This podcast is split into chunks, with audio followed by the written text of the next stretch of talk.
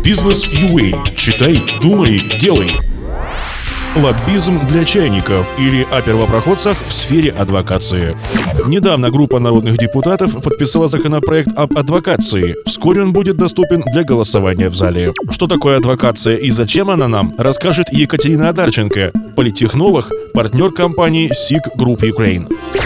Лоббизм, адвокация, public affairs, public advocacy, JR – термины, которые отображают диалог заинтересованных сторон. Хотя эти понятия традиционно путают с коррупцией или договорняками. Речь, например, о поиске компромисса между бизнесом и правительством в вопросах налогообложения, субсидирования отраслей, лицензирования или адаптации европейских директив. Если этот диалог не узаконить, он будет теневым. Из него выпадает важный элемент – интерес общества. Культура осуществления такого лоббизма сегодня в Украине находится на зачаточной начальной стадии. Нередко встречаются случаи, когда финансово-промышленные группы просто берут депутатов на вторую зарплату или финансируют партии. Эти процессы показывают минусы тесной связи частного и публичного и являются пагубными. Именно они ведут к bad policy, монополиям, сырьевому будущему для страны.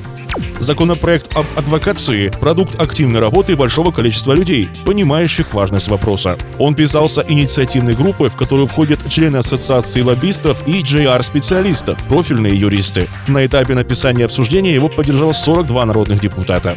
Лоббизм и адвокация нужны абсолютно всем как механизм влияния. Если журналист видит некие нормы, которые могли бы более развить рынок телекоммуникации, имеет четкие аргументы и соответствующую аналитику, расчеты, он может собрать команду и начать писать законопроект. Затем продвигать идею, просвещать коллег, информировать органы власти. После работать над прохождением в комитетах законопроекта и убеждать депутатов в необходимости голосования. Это и есть лоббизм. Точно так же выглядит продвижение законопроекта об адвокации. Здесь нет места подводным камням, теневым схемам и неформальным платежам. Подобным родом деятельности должен заниматься человек, имеющий такую квалификацию, опыт и связи. Логично, что лоббистами становятся бывшие депутаты или работники госсектора, иногда юристы, часто политические консультанты.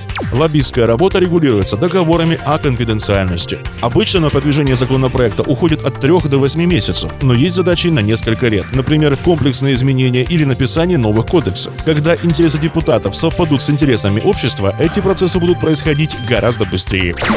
Общайтесь с аудиторией бизнеса в своей колонке, пишите нам редакцию. Следите за нашим подкастом в Фейсбуке и на сайте Бизнес.ua, сайт о бизнесе и предпринимательстве.